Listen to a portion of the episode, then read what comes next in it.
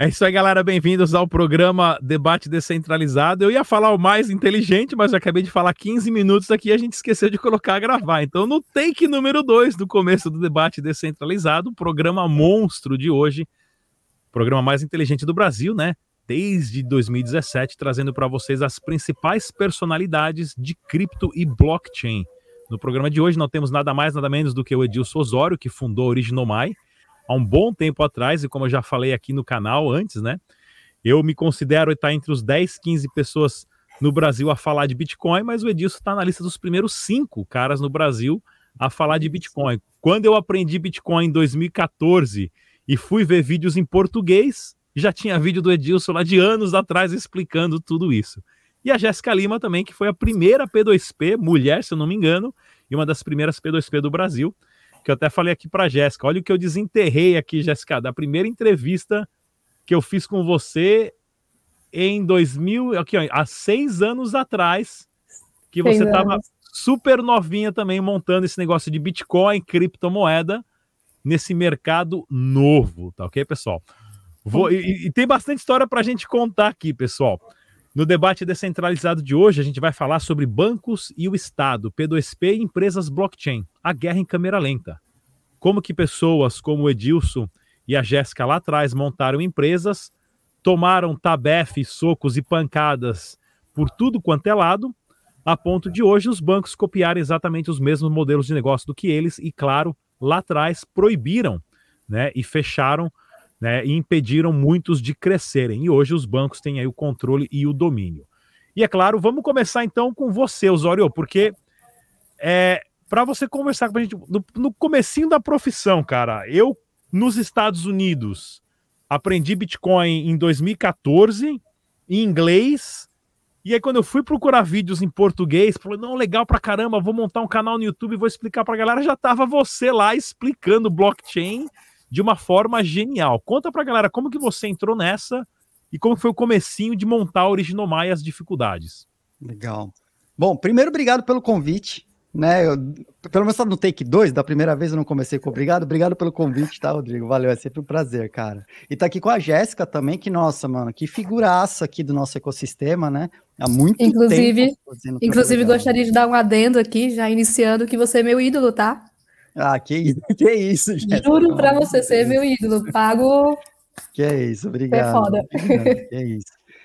Bom, a minha jornada nesse, nesse mundo aí começou com Bitcoin, só tinha ele na época, e foi lá em 2011. Eu tinha uma, uma empresa de software para casas noturnas, bares e restaurantes, e eu, eu desenvolvia muitos drivers e fazia homologação de muito hardware para os equipamentos que a gente trabalhava com Linux, tinha que compatibilizar os equipamentos e tal. Então, tinha muito equipamento à minha disposição. E eu sou especialista em cibersegurança, trabalho com isso pô, há mais de 25 anos. E quando chegou essa história do Bitcoin, tipo, a primeira coisa é dinheiro na internet que não pode ser copiado, não pode ser duplicado, não pode ser falado. Eu falei, é mentira. Impossível, impossível, assim. Chega naquela época dos MP3, os estúdios de, de cinema brigando com cópia de vídeo na internet e tal. Eu falei, cara, é impo impossível. Se tá na internet, vai ser copiado, vai ser duplicado.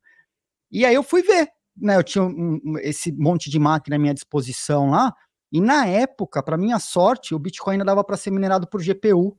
Então foi, tava bem no começo, né? Foi, eu peguei aquela transição da GPU para um pouquinho antes de começarem as, as, primeiras ASICs, né? Teve um chip intermediário aí entre a GPU e a ASIC, que ficou, não durou um ano, e depois as ASICs. Então eu peguei o finalzinho da GPU, ainda dava para fazer alguma coisa. Então eu peguei aquele monte de máquina que eu tinha, Coloquei as placas, comecei a entender como era o Bitcoin através da mineração.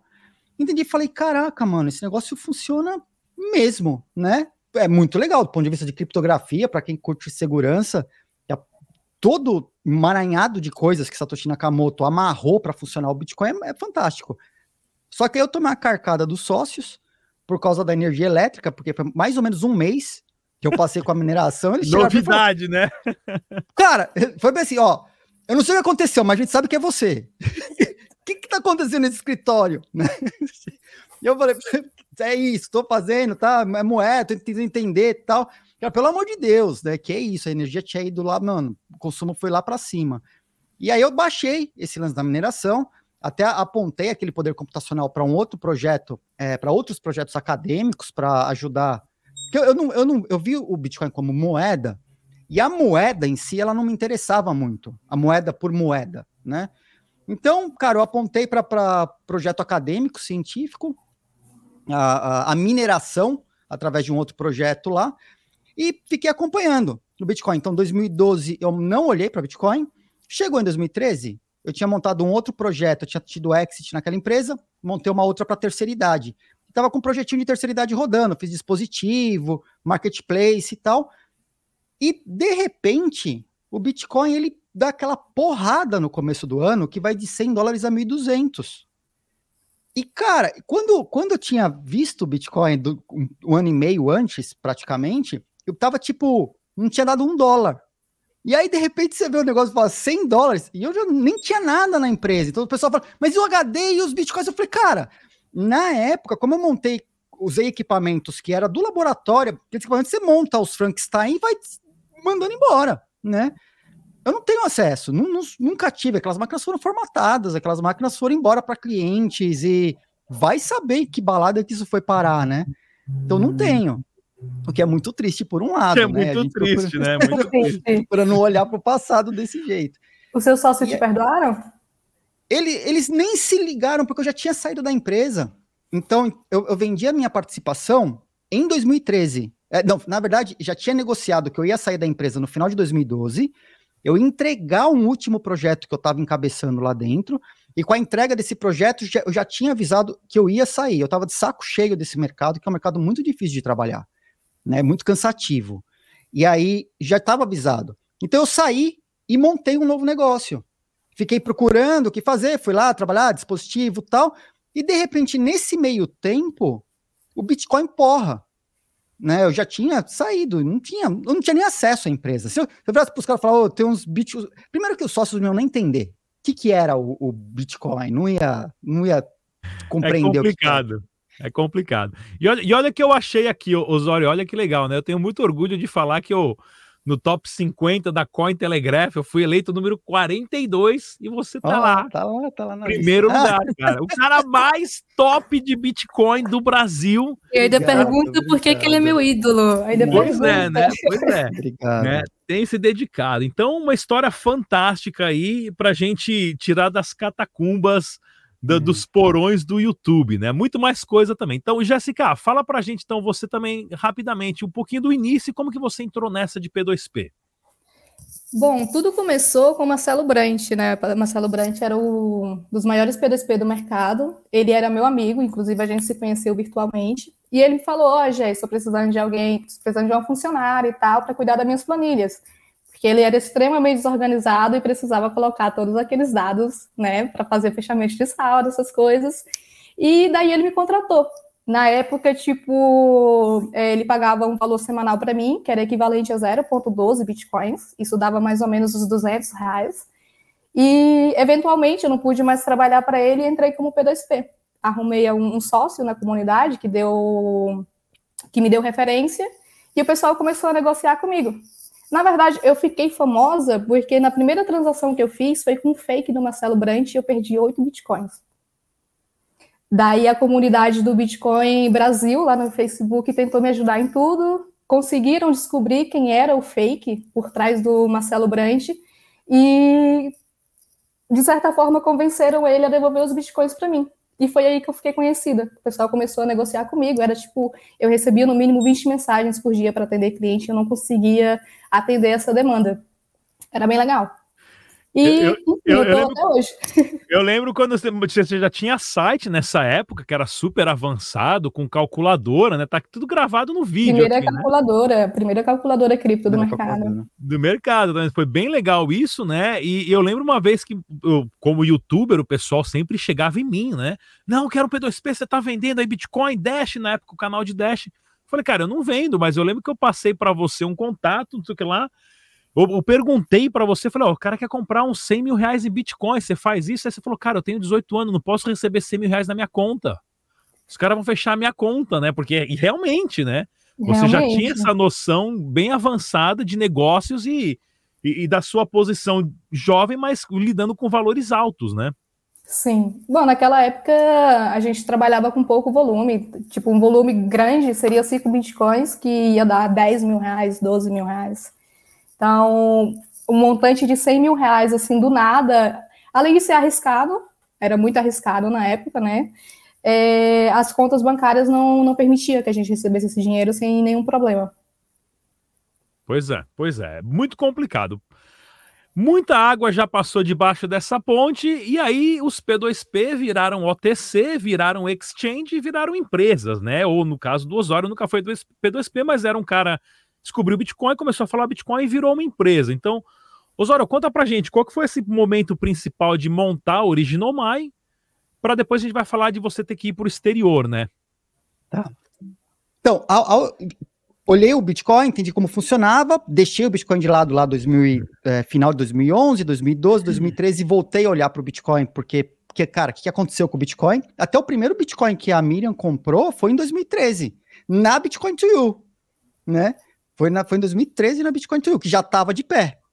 Aí, eu olhava para o Bitcoin, o pessoal, um monte de gente chamava, vamos montar exchange, vamos montar não sei o quê, e eu, cara, tinha acabado de sair de uma empresa, vender minha participação, onde eu, eu gerenciava o faturamento de milhões de reais da noite brasileira. Eu sei, eu sei, muito bem o que, que é lidar com o dinheiro dos outros. Eu estava saturadíssimo. Eu não queria essa responsabilidade de jeito nenhum. Porque é dor de cabeça. Ainda mais tão exposto com um site na internet. Só que, como cientista computacional, eu olho para a infraestrutura do Bitcoin e eu fico maravilhado. Eu falo, cara, que mais que dá para fazer com essa coisa do Bitcoin, além da moeda? Porque eu, eu via que dava para fazer um monte de coisa. Estavam surgindo vários projetos. O pessoal todo maluco com NFT agora, NFT na época, né? Um monte de. Tinha projetos, tinha Colored Coins com tokens, tinha uma porrada de coisa é, acontecendo em volta você, do Bitcoin. Você é uma das poucas pessoas, porque eu tenho limitações para entender o Bitcoin tecnicamente, mas você é uma das poucas pessoas que realmente entende por dentro, com detalhes, né? Tecnicamente. É.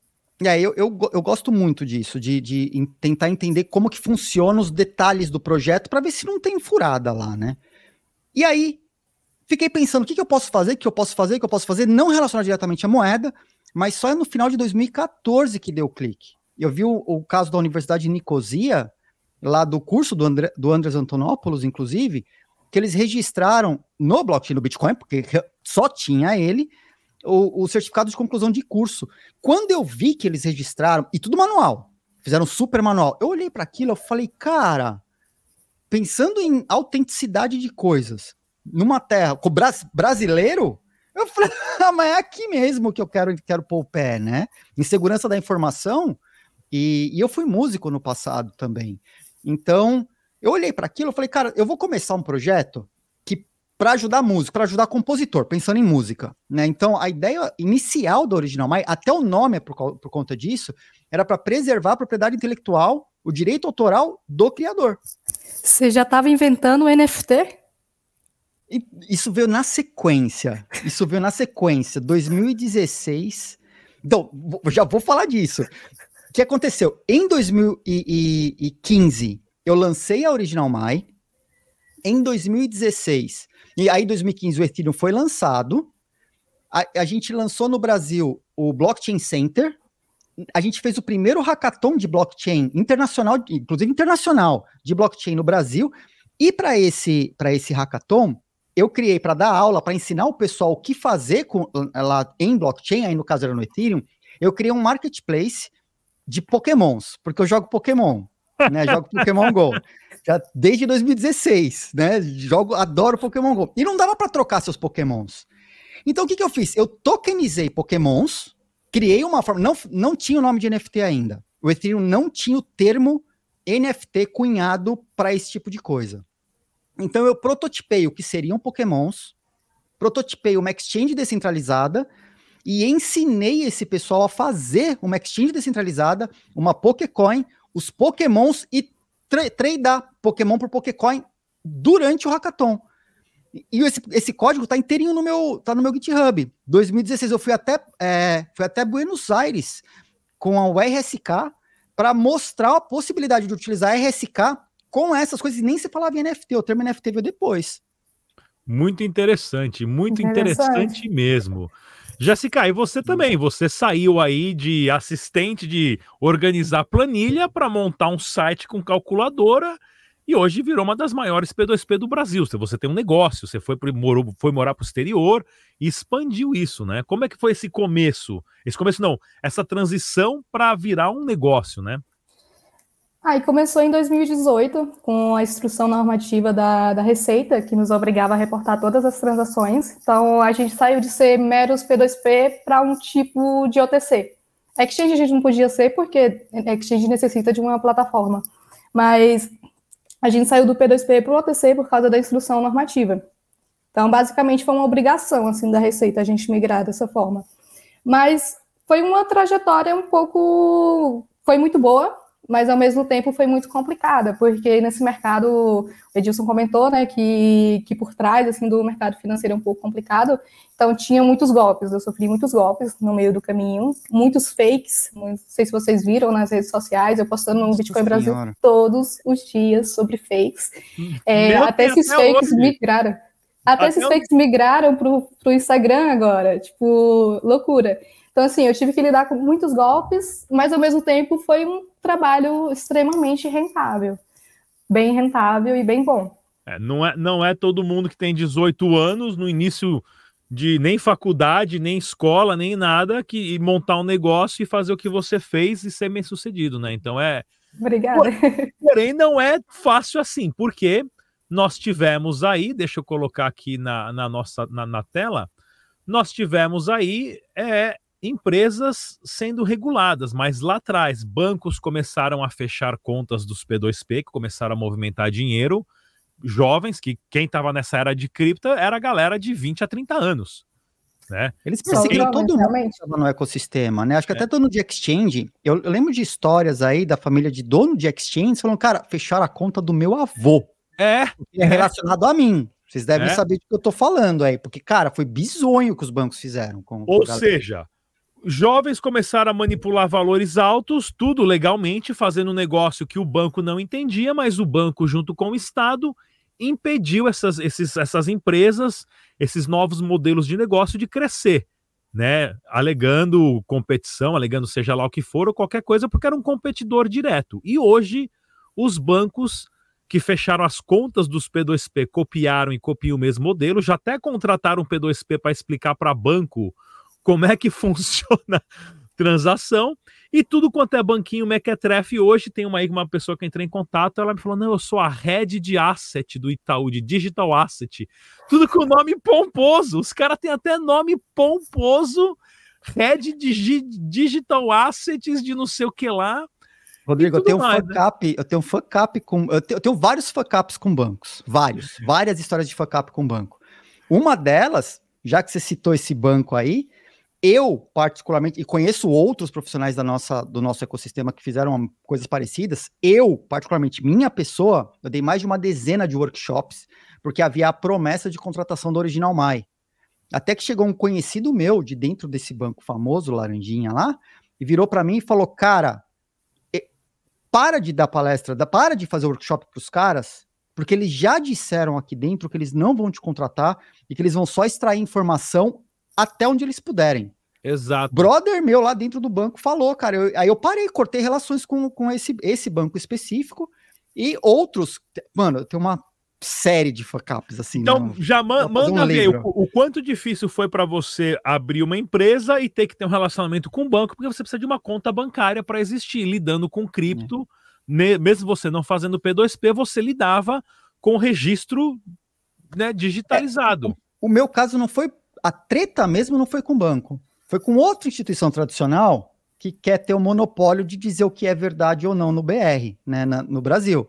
Os caras, aqueles caras lá onde você tem que assinar documento e lá validar assinatura, onde você Pô, tem que pode falar o nome aqui, pode falar documento. o nome, não, a gente não. chama, a gente não fala alto porque chama e, e traz dá azar, tá ligado? Dá, dá muito. Não, e também, também, desculpa, propaganda gratuita assim é melhor não, né? e, e, e esses caras, o que aconteceu? Quando eu lancei Original Mai, que foi julho de 2015, um pouquinho antes do Ethereum vir ao ar, eu lancei a Original Mai só no Bitcoin, porque o Ethereum nem estava lançado ainda, estava em testnet. Lancei, lá foi num evento, foi na terceira BitConf, que o Vlad me convidou para palestrar lá. Fui para Floripa, palestrei. No final da minha palestra, lancei a Original Mai. Aí, um mês depois, um, um, tinha, tinha um advogado famoso, Ronaldo Lemos, aí no Brasil, que ele escreve putz, tem, tinha é, quadro na Globo News, programa na Futura, Sim, ele, na Folha. Ele é um gigante, ele é um gigante na meio de um tecnologia, muito de, respeitado, sim.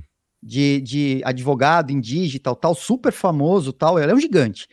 E aí ele escreveu um artigo na Folha, que o título, um mês depois, que ele, foi, ele tomou conhecimento da existência do Original Mai, e escreveu um artigo, é, sim, tipo, o fim dos cartórios. título na Folha. Só isso. O cara enxergou, ele enxergou algo rapidamente, que é um cara ele inteligente. Enxergou, ele enxergou. O problema é que ele fez umas comparações tipo Uber contra táxi, só que o Uber chegou com 20 milhões em caixa para o Brasil para brigar ju juridicamente com o taxista que encheu o saco deles. E o, a Original Mai, eu tinha uma outra empresa na época. A Original Mai era um projeto paralelo, que eu fazia, era um projeto pessoal, paralelo, entendendo a coisa do, do blockchain, Bitcoin, que a gente nem chamava de blockchain na época, a gente chamava de Bitcoin 2.0. O termo blockchain nem era comentado.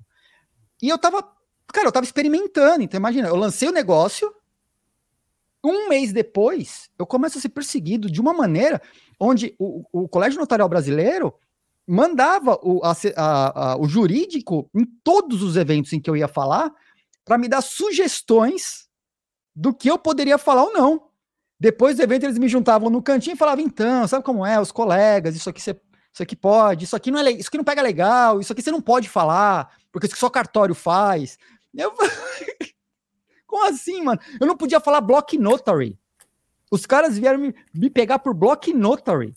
Saca? Block notary que é usado no mundo inteiro. Por quê? Porque notary é notário, notário é só cartório, só cartório faz, eu não, não, ninguém mais pode fazer no Brasil. Eles são donos do dicionário, em inglês ainda. São. Notarização, é. só eles e tal, mesmo que seja usado no resto do mundo. E aí começa essa perseguição e a coisa foi ficando pior com o passar do tempo, né?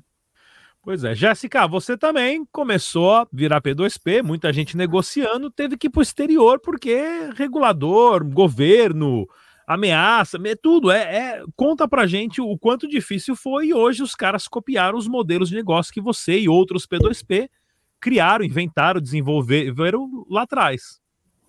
Nossa, na época foi bem complicado, porque eu perdi várias contas bancárias ao mesmo tempo, inclusive uma que a gente vai falar agora, eu tô até agora bloqueada, eu não consigo abrir conta com eles, não consigo abrir, abrir, abrir PJ com eles. É, tive vários saldos travados, coisas que eu precisava mandar minhas funcionárias aqui no Brasil e no cartório, poderia usar a original Maia aí, né? Ir no cartório, dar permissão para elas para poder ir em banco, resolver tudo, sendo que eram transferências que, assim, nem eram transferências tão altas, sabe, porque eles justificavam o bloqueio.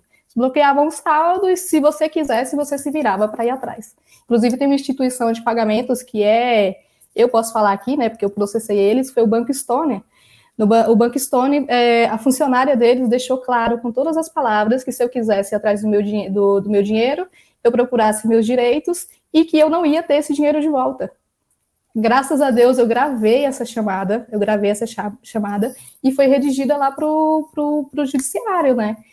No final, eles devolveram meu dinheiro, eles devolveram meu dinheiro, não responderam o processo e eu tive que arcar com todas as custas processuais, mas basicamente eu ganhei o processo sem ganhar o processo contra eles. Mas, tipo, foi uma época bem foda, porque era perseguição de banco atrás de banco. Era Itaú, era Bradesco, era Nubank, era Banco Stone, tipo, todos os bancos que você possa imaginar, eu não conseguia abrir conta. O Rossello Lopes é um próprio exemplo disso, né? Que ele também teve várias contas fechadas da exchange dele, a ponto. Uh, mas ele acabou entrando em processo e ganhou processos milionários contra os bancos e tudo mais, né? E com isso, né, fôlego, essa né, pressão. Né, Oi? Tem que ter muito fôlego para conseguir. Tem que ter muito fôlego. Banco, cara. Tem que ter muito fôlego. Tem que ter muito fôlego. É o que a gente está tentando mostrar vocês, a gente que começou lá atrás e tinha a solução e estava fazendo acontecer, o grandão não deixou crescer e ainda cortou as pernas. Isso Sim. é um negócio de monopólio. O pessoal fala, oh, os Estados Unidos é o imperialismo americano. Não, isso é o Estado. Isso é o, não é imperialismo americano. No imperialismo americano você é livre. O Estado é que controla e manipula e quer ter isso mais. Então, a ponto que vocês dois tiveram que ir para o exterior. Né? O Osório tá na Estônia até hoje, já fechou contratos com governos de outros países, levou a Original My lá para cima e o Brasil perdeu.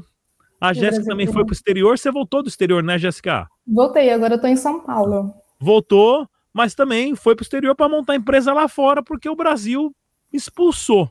O quanto isso foi bom e ruim para vocês e para a empresa de vocês? Começar com o Osório aí. Cara, eu não tinha o mínimo planejamento financeiro sequer para poder sair do país, né? Em 2017, eu estava tentando levantar recurso para Original My, porque como toda startup, se é uma startup tem um CNPJ, você em determinado momento você quer escalar, você quer ir para o mercado, quer, tem que fazer marketing, tem que divulgar, né? Você tem que ter fôlego, dinheiro, tem que ter dinheiro, né? Aumentar time, demanda, você precisa de dinheiro. E o caminho das startups, como a Original My não é uma empresa é, que eu trabalha por baixo dos panos, é uma empresa totalmente legalizada, sempre foi, sempre teve debaixo dos holofotes da mídia, do governo, tudo. Tá tudo certo. Então, dinheiro do jeito do caminho do trilho natural das startups. VCs. Não, eu estava no Google, eu fazia, eu estava num programa de residência do Google na época, em 2017. O Google apresentou a gente para todos os VCs brasileiros e eu não consegui levantar recurso. Não consegui, eles não entendiam. Eles falavam, cara, eu não, eu não entendo o que você está fazendo, esse negócio de blockchain, não sei para onde vai, parece que é grande. Escutei de VC brasileiro falando: ah, sua empresa é global, a gente não investe em empresa global. Mano, isso é uma coisa, é um disparate sem tamanho quando você fala em startup. O que os caras mais querem aqui fora é achar uma empresa global, né? Aí falei, beleza, não consigo levantar dinheiro, eu vou fazer um ICO. Primeiro ICO brasileiro. E eu tava na cabeça, eu falei assim, se eu conseguir fazer meu ICO, um monte de empresa que não consegue levantar recurso com, com VC vai achar o mesmo caminho. E fiz tudo transparente. Preparei o ICO, preparei uma plataforma para o nosso próprio ICO, tudo programado. Dez dias antes do lançamento do ICO, já tinha saído notícia no Valor Econômico, Estadão, numa porrada de lugar. Chega a primeira carta da CVM, pedindo explicações. Eu olhei para aquilo na correria, dez dias antes, eu falei, ah, eu olho depois. Depois eu vejo isso, um monte de coisa na frente. Passou uns dias, peguei para olhar, eu precisava de um advogado para responder, meu amigo. Não dava para eu responder, eu precisava de advogado. E para achar um advogado para responder dentro do prazo? Não consegui. Perdi o prazo. Chegou a segunda carta ofício, com três dias para responder e multa de mil reais por dia é, por, por atraso. Respondi essa, beleza, e fiquei esperando a resposta da CVM. Zero. Mandei inúmeros e-mails para a CVM, perguntando: Oi, aí, CVM, a gente respondeu, tá beleza para vocês? Aí passa um mês, passa dois meses, passa três meses. Chegou novembro. Eu já, tinha, eu já tinha avisado o time que eu ia demitir todo mundo e ia fechar a Original Mai. Eu não tinha mais grana para manter a estrutura. Tinha desenvolvedor, tinha uma porra de coisa, pondo plataforma, sistema no ar. É caro pra caramba. Não tinha mais, já tinha avisado o pessoal: olha, a gente está no limite, mês que vem não tem mais dinheiro na empresa, né? Aí eu fui falar com o nosso padrinho. Padrinho é o tipo mentor lá dentro do Google, que é o diretor de legal do Google Brasil. Fui conversar com o cara e minha situação é essa. A CVM não responde, eles estão no silêncio. Eu vou abrir o ICO. E ele falou: não, peraí, tem uns caras aqui no prédio, são amigos meus. Vamos trocar uma ideia com eles, um escritório de advocacia é, gigante que tem lá no prédio do Google. Vamos trocar uma ideia com eles, vamos ver o que os caras falam. Vamos só conversar. Fui lá conversar, os caras falaram: ah, tem uma, eu tenho uma reunião daqui duas semanas com a CVM eu vou levar esse assunto off-topic para eles, mas deixa eu sentir a temperatura. Aí os caras voltaram, beleza. E aí? Eu falo, tem uma boa e uma má notícia. Porque começa, começa pela má notícia, porque eu quero sair daqui com a boa, né? Então, a má notícia é que você não vai levantar dinheiro no, com, com um VC aqui no Brasil, você não vai conseguir fazer o ICO. Eu falei, mas caramba, mano, a empresa então quebrou. Ela falou, não, mas é porque os VCs não entendem. A CVM administrativamente ela vai utilizar os meios que ela tem para te parar. Porque ela não vai deixar você rodar um ICO, sendo que ela não entende sobre o assunto. E se você abrir, ela vai bater no seu ombro e falar: ah, então para até eu entender. E o até entender acontece o que está acontecendo com os Winkleaves lá desde 2013, tentando rodar um, um, um spot de BTC nos Estados Unidos. Os caras não anda a coisa, né? Eu falei, beleza, mano, a ruim é ruim mesmo, não tenho dinheiro. Qual que é a boa? A boa é que você vai ter que sair do país. Eu falei, o quê? Mano, quebrado, sem dinheiro, nada, você vai ter que sair do país. Regulação, Estados Unidos não pode ser, porque aquela regulação, bit license, não tá boa para aqueles lados lá, vai piorar. No Brasil foi aquela época que a gente tinha aquele deputado querendo criminalizar as criptomoedas em 2017. Vocês lembram da palhaçada? Lembro. Então, não lembro do nome, mas lembro da história. Expedito, é, Expedito Neto. Neto. Expedito Neto, né? Queriam criminalizar aí aquela palha, aquele circo. É, eu, eu não reclamo dos políticos do Brasil, porque os políticos do Brasil são os brasileiros eleitos pelos brasileiros. É o melhor pois que a gente é, consegue cara. fazer, não tem o que reclamar. É o melhor, é o melhor Ai, da isso. capacidade mental do, do, brasileiro é os políticos brasileiros. Pô, que bad, é velho. que bad. Aí vai ter que sair do país e cara, então vamos sair do país. Como que faz? Eu consegui levantar um round de anjo com um cara super próximo, super brother. Estudei 40 jurisdições que tinha regulação é, sobre blockchain, que estava fazendo alguma coisa. E aí apareceu a Estônia no topo da lista. Barato, porque eu não tinha dinheiro. Regulação, ok. É, impostos, ok também. Bem legais os impostos na Estônia, diga-se de passagem. E estratégia de Europa, que faz sentido, né? Então a Europa será. Dezembro tomar uma decisão, em fevereiro eu estava aqui abrindo a empresa. E o frio, o frio ok, né? Se adaptar para tudo isso aí não é fácil, né? Menos não 37? É Tranquilo, adoro. É onde eu, onde eu tô aqui, eu peguei menos 53 o ano passado aqui no. Aonde? Eu, eu, eu, moro do lado do lado do Michigan, do lado de Chicago, né? Então é muito vento aqui. O ano passado deu um, uma geada de menos 53, mas normalmente aqui é só menos 20, então é tranquilo. Ah, já aquecedor. então tranquilo. Jéssica, você também teve que sair do país por empresa, por segurança, com medo de ser presa porque você abriu um negócio que o, o cara que é o regulador do estado não entende o seu negócio, mas tem o poder de te prender porque ele não entende. É, então, né? Ainda tem esse risco, infelizmente. É, na época eu mudei para a Europa porque era mais fácil. É, eu estava mais tranquila na Europa também por conta que na época tinham muitos, muitas ameaças de sequestro, inclusive teve um amigo nosso já comentado aqui que foi sequestrado, então eu me sentia muito mais tranquila estando na Europa e pedindo para os uh, meus funcionários irem, irem, até o banco e tudo mais para fazer as transferências, do que eu estar no Brasil e fazer isso eu mesma.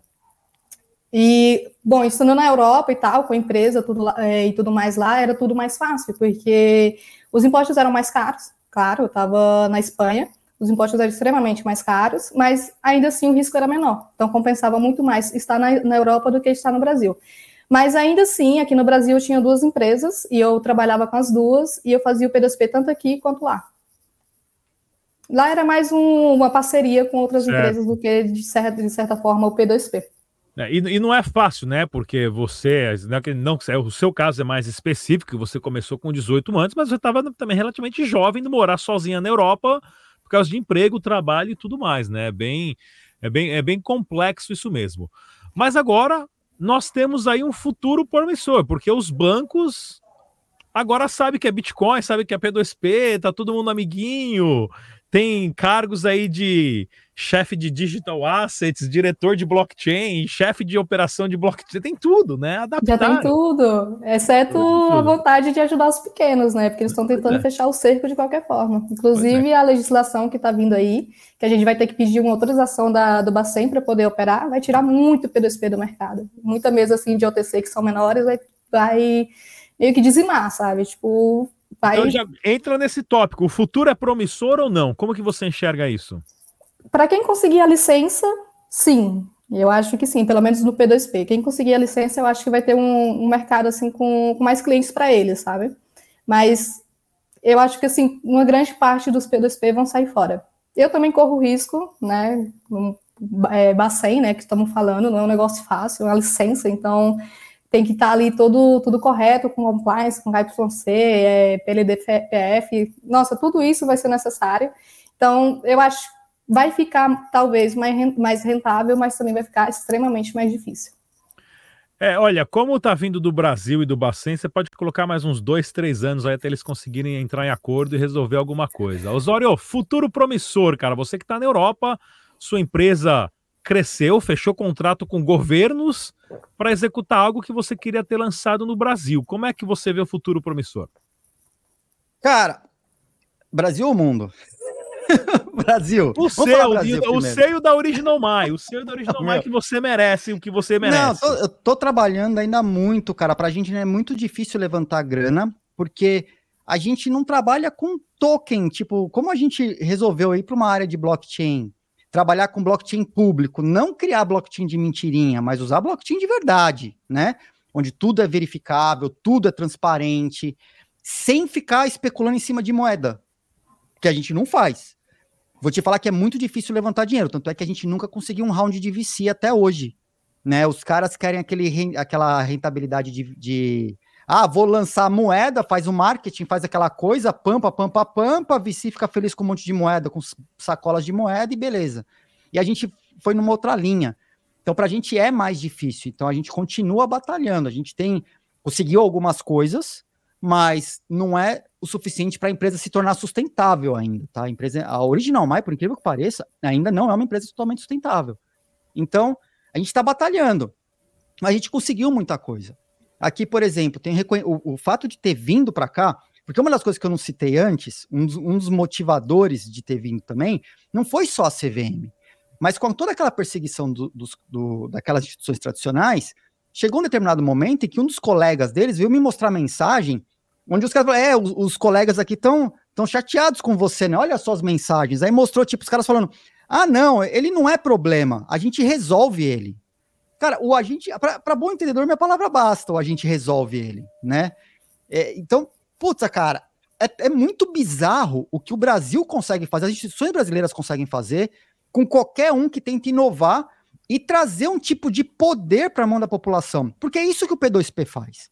O P2P traz a possibilidade da pessoa ter a sua, exercer a sua soberania e sua autonomia no mundo cripto, sem ter que passar por um intermediário que é predatório como os bancos fazem. A Original My foi criada para, de certa forma, empoderar o cidadão para ele poder comprovar que uma coisa é verdade ou não no mundo digital, ou poder honrar contratos que tenham validade jurídica assinados, sem precisar passar por determinadas instituições tradicionais que são predatórias. Isso os caras conseguem, conseguiram, de certa forma, tirar a gente do mercado brasileiro. E aí eu venho para a Estônia, a Estônia olha para mim e fala: Nossa, você está fazendo uma coisa muito parecida com o que o governo da Estônia já faz. Aí eu já sei, ai meu Deus. Cara, que maravilha! Vamos para Dinamarca eu quero mostrar vocês lá. Vamos para Dubai que eu quero mostrar você lá. Vamos para o Japão que eu quero mostrar você no Japão. Saca? Nossa, é até arrepiei aqui, ó, com a diferença. Aí os caras, hoje, o site do Startup Estônia, se você entrar, convidando as startups a virem para a Estônia, tem um vídeo meu. Eles me convidaram para me gravar para me colocar na página principal do Startup Estônia para convidar outros empreendedores a virem para a Estônia. Aí recebi um convite recente do e-residency, que é a, é a, área que faz aquela, aquela identidade, a residência remota, né? Para você poder abrir empresa na Estônia remotamente. Eles me convidaram para ser uma espécie de embaixador especial para poder falar em nome do governo, em nome do e-residency. Então, oficialmente hoje, eu represento o e-residency como spokesperson é, no mundo. A convite dos caras, porque eles adoram o que eu faço, acham uma pena ter que ter te saído do país, e eles falam, cara, o que você faz é muito legal. Vamos junto. Na cabeça deles estava aqui: Brasil é burro, Brasil é burro, pois é. Brasil é. é. burro. Pois é, cara. Pois é, pessoal. Infelizmente, é, já passamos por poucas e boas, mas queria agradecer e mostrar para vocês, né, o quanto o brasileiro tem um potencial enorme, o quanto o brasileiro é inteligente, o quanto o brasileiro faz acontecer quando quer, e se não faz no Brasil, faz no exterior. Queria agradecer aqui a presença da Jéssica Lima, uma das desbravadoras aí, mulheres no mercado criptomoedas, uma das primeiras e super P2P famosa, e também o Edilson Osório da Original My, que não dispensa apresentações, o número um aí no Brasil de é blockchain isso. e criptomoedas. Obrigado para os dois, a gente se vê na próxima, pessoal. Tchau. Obrigada. Ah, deixa eu falar uma coisa, não para manda, a gravação, não. Manda, manda. Cara, a Jéssica é uma das poucas pessoas que eu recomendo como P2P no Brasil até hoje. Jabá, jabá. Ela é a Snalha. Então, gente, pode confiar que se você quer fazer um P2P legal, conversa com a Jéssica se estiver precisando comprar obrigada. o seu Bitcoin aí, cara. Ó, vai estar tá recomendando. Obrigada, obrigada. Fica até vermelha. Valeu, pessoal. Tchau, tchau. Valeu, tchau. Valeu, até mais.